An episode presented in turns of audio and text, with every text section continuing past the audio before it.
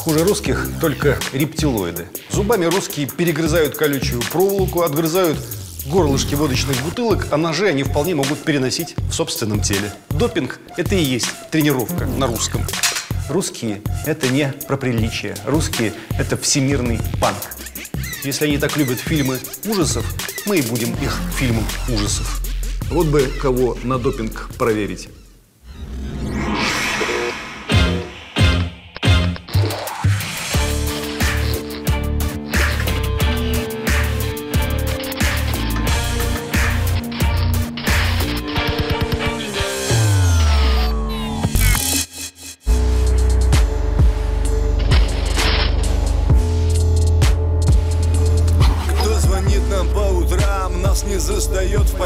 Если слышно террорем, значит мы достигли цели. Лай собак, вой сирен, наши ставки или-или. Если нас не взяли в плен, ждите новостей в эфире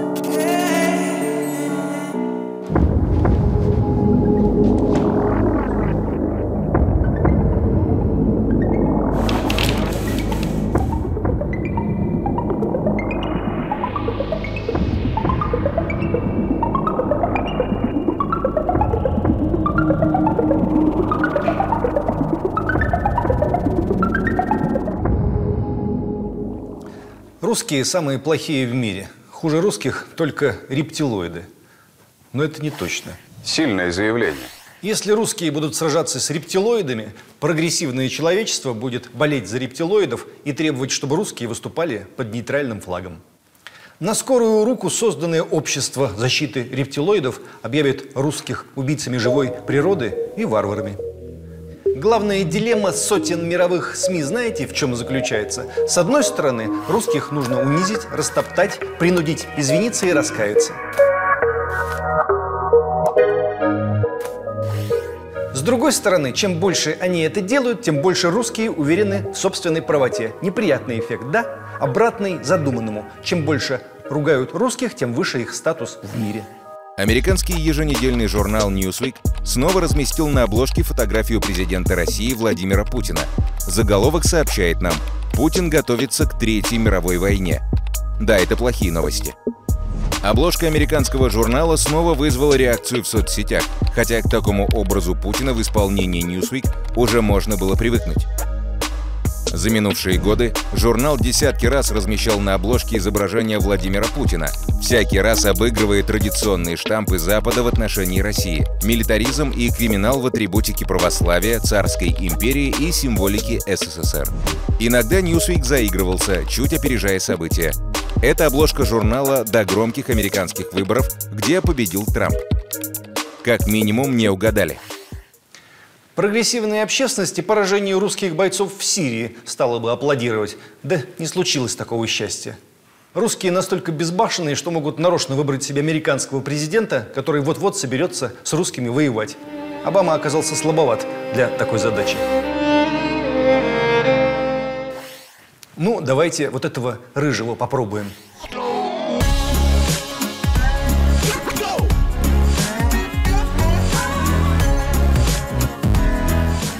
Русские нагнали в Европу беженцев. А кто же еще? Странно, что никто еще не сказал, что эти русские дали им спецзадание третировать европейских женщин в грубой форме. Вполне могли бы разыскать у беженцев инструкцию от КГБ. Там написано, как выглядит предполагаемый объект, что именно с ним сделать, с каким выражением лица, дата, печать и подпись полковника по фамилии Гоголь или Береза. У нас обычно такие фамилии у полковников КГБ. Николай Медведевич Гоголь-Береза. Истинный русский. Характер спорадический, невыдержанный. С товарищами по работе поддерживает алкогольные отношения. Отличный спортсмен. Черный пояс по игре на балалайке. Шестеро детей. В связях, не порочащих его, замечен не был. Беспощаден к врагам водки. Еще у каждого беженца должен быть наш путеводитель. Как дойти до Берлина и все там сломать. Русские спасли Асада, у них получилось, вернее, не получилось, как сообщили нам американские СМИ и Пентагон, потому что Асада спасли, конечно же, американцы.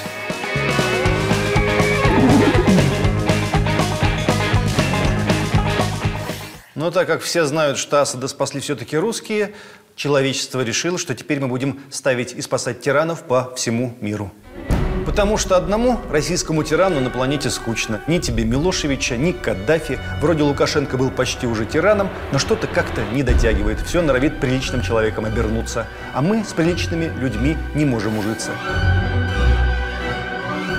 Я сказал россиянам, мы никогда не вернем отношение к норме, пока не решим вопрос с Украиной.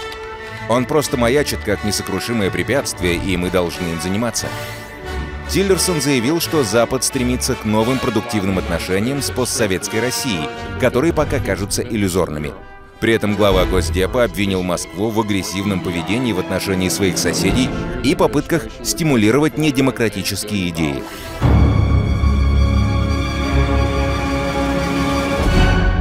Русские – это не про приличие. Русские – это всемирный панк.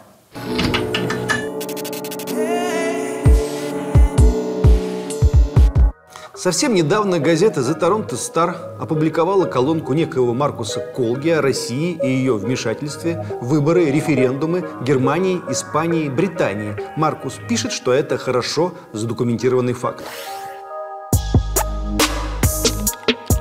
Те, кто наблюдал за Россией последние 17 лет, сходятся во мнении. При Владимире Путине страна стала авторитарной, репрессивной, реваншистской и империалистической. Еще русские повсюду воюют. Чечня, Грузия, Сирия, Украина. Про Ливию говорят, что мы уже там.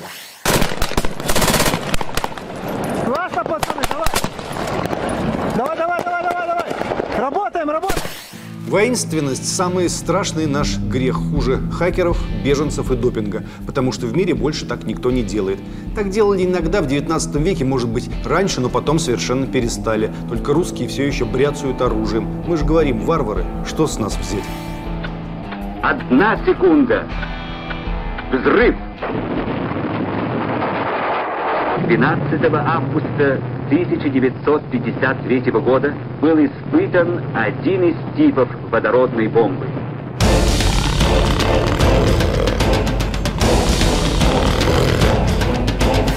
Например, в процессе войны мы выпустили на волю дух Саакашвили. Нас уже обвинили в том, что этот чудесный грузин – наш агент.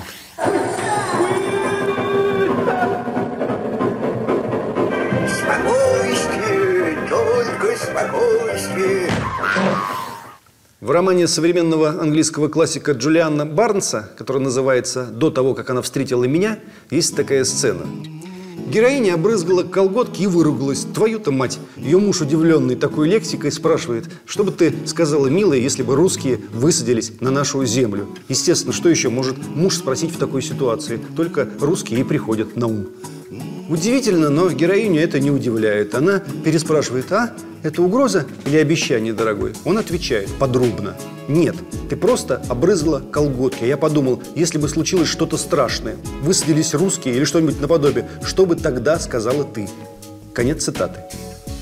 Удивительно, англичанин и англичанка говорят про высадку русских как про какую-то очевидную и предсказуемую вещь. Ведь не про высадку русских берез они говорят, верно?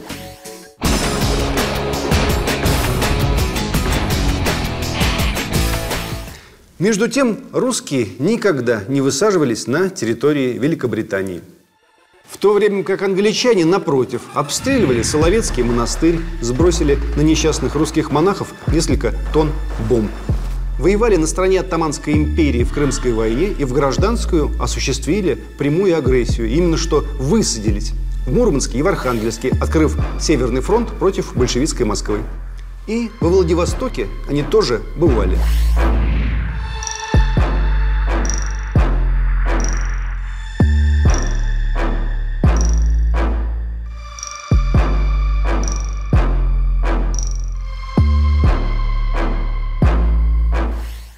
Несмотря на все это, замечательный писатель Джулиан Барнс описывает разговор о высадке русских, где он хотя бы видел их вблизи, как нечто банальное. Представляете, как они там к нам относятся? Глава МИД Британии Борис Джонсон сравнил Запад и США с Афинами, а Россию со Спартой времен Пелопонесской войны в 431 году до нашей эры. Об этом он заявил в интервью Sunday Times. Я читал историю Фукидида в Пелопонесской войне. Это очевидно, что Афины с их демократией, открытостью, культурой и цивилизацией были аналогами США и Запада. Россия для меня была закрытой, злобной, милитаристической и антидемократической, как Спарта. Министр иностранных дел Британии сказал, что когда он был маленьким, слово «Россия» звучало пугающе. Идея дружить с Россией была абсурдной, потому что она угрожала нам ядерным оружием, уверен он. Джонсон заметил, что когда пала Берлинская стена, он чувствовал надежду на перемены. Сейчас я понимаю, что это была иллюзия. Сравнение некорректное. И дело даже не в том, что Россия никогда не была воинственной страной, в отличие от тех же европейских государств. Игра в вольные исторические параллели, аналогичные тем, которые изобрел глава Foreign Office, может завести его еще дальше. И в один очень даже прекрасный день он, такой творческий и экстраординарный, увидит в своей стране, например, остров Лесбос.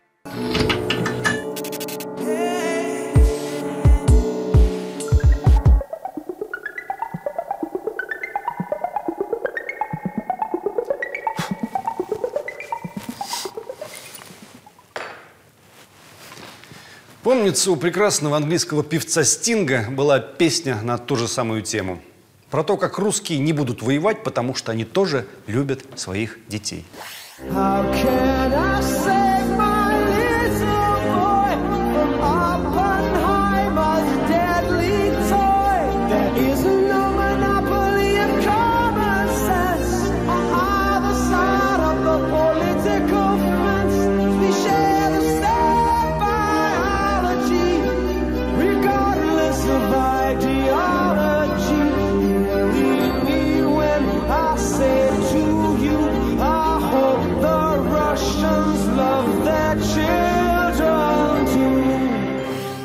Песня прекрасная, но звучит так, будто она посвящается волку или медведю, которые не должны нападать на мирный скот.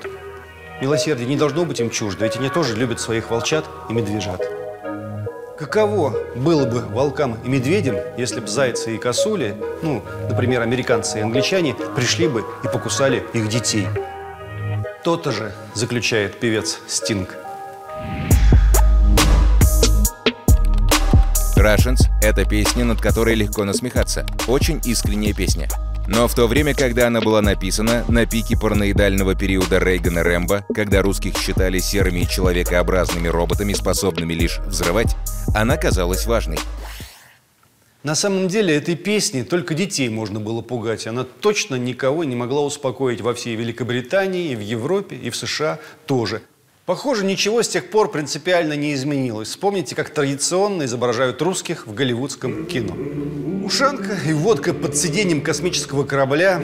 Черт, я забыл выключить ядерный реактор. Вся моя родня погибла в ГУЛАГе, и сам я на крючке КГБ. Как ты думаешь, Дарлинг, я смогу добраться вплавь из Архангельска зимой до Англии? Англичане могут увидеть двух, трех или пять русских, похожих на европейцев, или даже одну театральную группу, вполне европейскую, даже лучше, чем европейскую, но в тайне все равно будут уверены, что за спинами этих европейских русских в их холодной стране всегда стоит у забора, обнесенного колючей проволокой, по которой пущен ужасный русский ток, огромная толпа настоящих, а не поддельных русских с ножами в зубах. Хотя зачем в зубах? Зубами русские перегрызают колючую проволоку, отгрызают горлышки водочных бутылок, а ножи они вполне могут переносить в собственном теле. Наверное, у нас нет шансов стать лучше в глазах Европы или США. Значит, русские должны стать настолько плохими, насколько их считают таковыми. Дорогой Джулиан Барнс, как писатель писателю, хочу сказать вам, что русские не любят своих детей, не надейтесь. А как они относятся к чужим детям, вы вообще себе не представляете. Помните об этом. И Стингу передайте.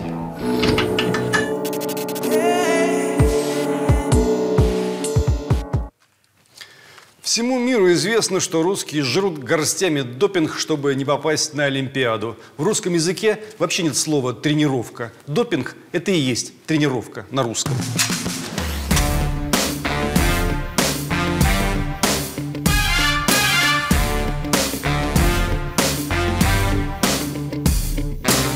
У русских тренер говорит спортсмену, пойдем допингу поедим, а то соревнования скоро.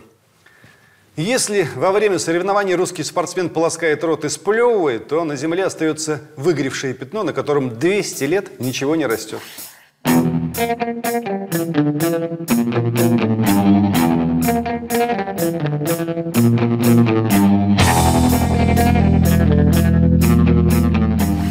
Планы у нас следующие. Допинг отныне у нас будут есть не только спортсмены, но вообще все жители страны. На каждую санкцию против России мы будем отвечать атакой хакеров или атакой беженцев. Нам все равно. Курс молодого бойца в российской армии у нас будет проходить строго по лекалам Голливуда. Все солдаты у нас будут такие же страшные и пьяные, какими вы их изображаете. Солдаты тоже будут на допинге. Допинг в обязательном порядке будет выдаваться всем членам правительства, депутатам Государственной Думы и Совету Федерации. Если они так любят фильмы ужасов, мы и будем их фильмом ужасов.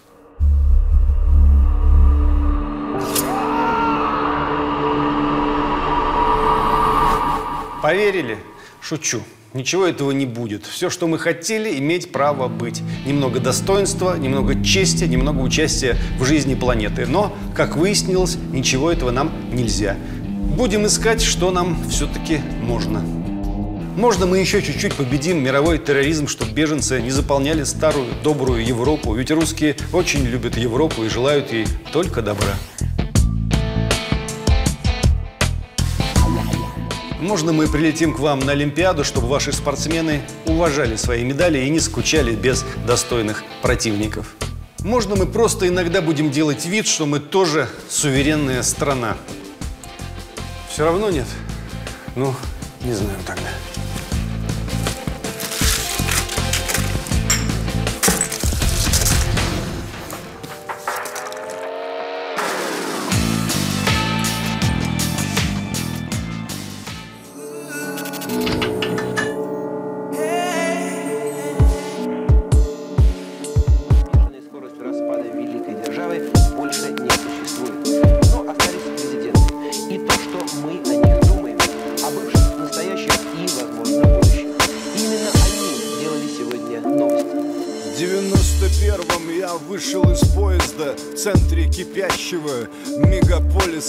Август, хаос, танки, колонны, люди с мегафонами, новые знамена. Это империя, самоубийца, собственный мозг поедает столица. Тогда еще я не познал формы лжи или формы бесстыдства Но видел чужие. Входят сюда, словно здесь они дома А мы с тех пор гости, так выпал изема Нас не пригласили в момент дележа И странно, но правда, мы зла не держали том же году я оставил рифмовку И выбрал иную стезю и сноровку. Железо и тир, где душа простилась Но знал, пригодится и да, пригодилась Кого обвинить на всяком вина? Ведь но знаешь, что здесь особенно скверно? Целую жизнь изведешь, чтобы исправить То, что пришло в 91-м И если ты спросишь, приняв 50 Как выглядит то, чему я не рад? Я знаю ответ,